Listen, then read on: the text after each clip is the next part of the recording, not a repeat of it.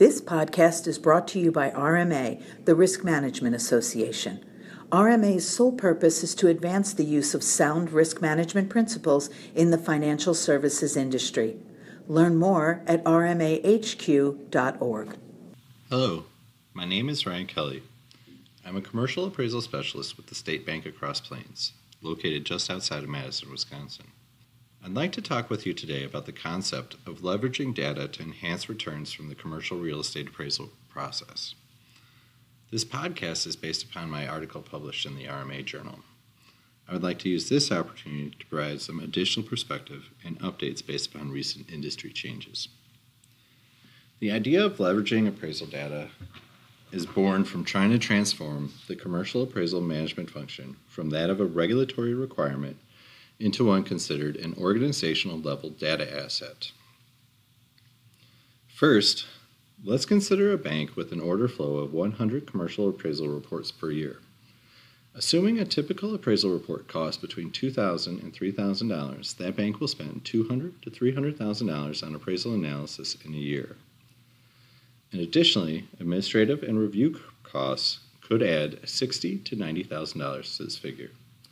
Also, in this case, let us assume the subject bank orders 75 third party evaluations at a cost of $1,000 each, or a total of $75,000.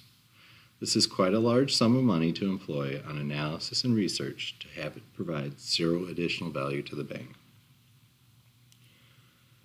It is possible to transform some of that administrative cost into an internal analyst who can then use the commercial appraisal review process to seed a database. This database can then be used to support internal evaluation development and reporting. In turn, that third party evaluation expense could be transformed into a revenue stream and help further offset costs. Beyond this, the data can also be used to support other analytical functions across the bank. The primary key to all of this is the proper implementation of a property record database. To start, consider the review of a basic commercial appraisal report on a light industrial property. This report likely contains reference to a minimum of 10 different properties. The subject, three land sales, three improved sales, and three comparable rentals. Confirmation of the data presented in the report should be a function of the appraisal review process. By using the review function to reference appraisal report data in a database, the bank can more efficiently make peer to peer appraisal comparisons and help support the overall validity of its appraisal function. Because the database is actively managed and researched, property records do not always have to be complete when first input. They can be developed over time as needed, but key attribute groups to consider include general property site and improvement data, GIS coordinates, used to support data visualization, transaction record details, rent roll data, and commercial lease details, as well as income and expense details.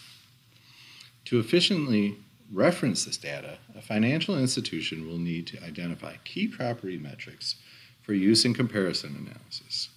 Basic metrics will include price per unit or price per square foot, rent per unit or rent per square foot, vacancy rates, expense ratios, and capitalization, absorption, and discount rates. It will also be important to identify unique attributes and metrics in specialized property segments, such as ADR and RevPAR in the hospitality industry. Once these attributes and metrics are referenced in the review function, this data can then be used to support additional functions. As stated earlier, this data can be utilized to support internal evaluation development and reporting. Given the recent increase in the appraisal de minimis level for commercial real estate transactions, the value of maintaining a reliable internal commercial real estate database has increased. If our sample bank sees 10% of its appraisal orders convert to evaluation reports, this potentially increases the bank revenue stream by $10,000, and this likely can be achieved without incurring additional cost. But potential uses do not have to stop there. This data can support analysis performed during the underwriting process and the validation of existing appraisals, as well as supporting loan review, portfolio analysis, stress testing, and ALLL modeling. To support these functions, the database should allow for extraction of data into multiple formats.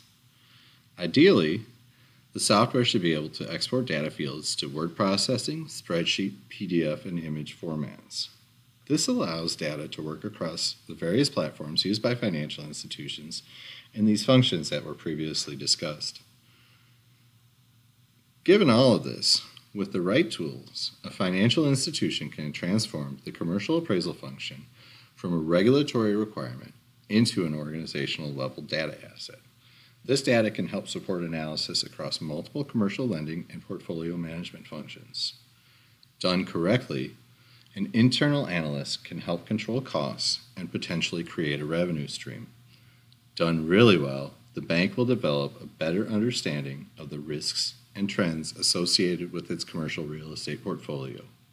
Thank you for your time.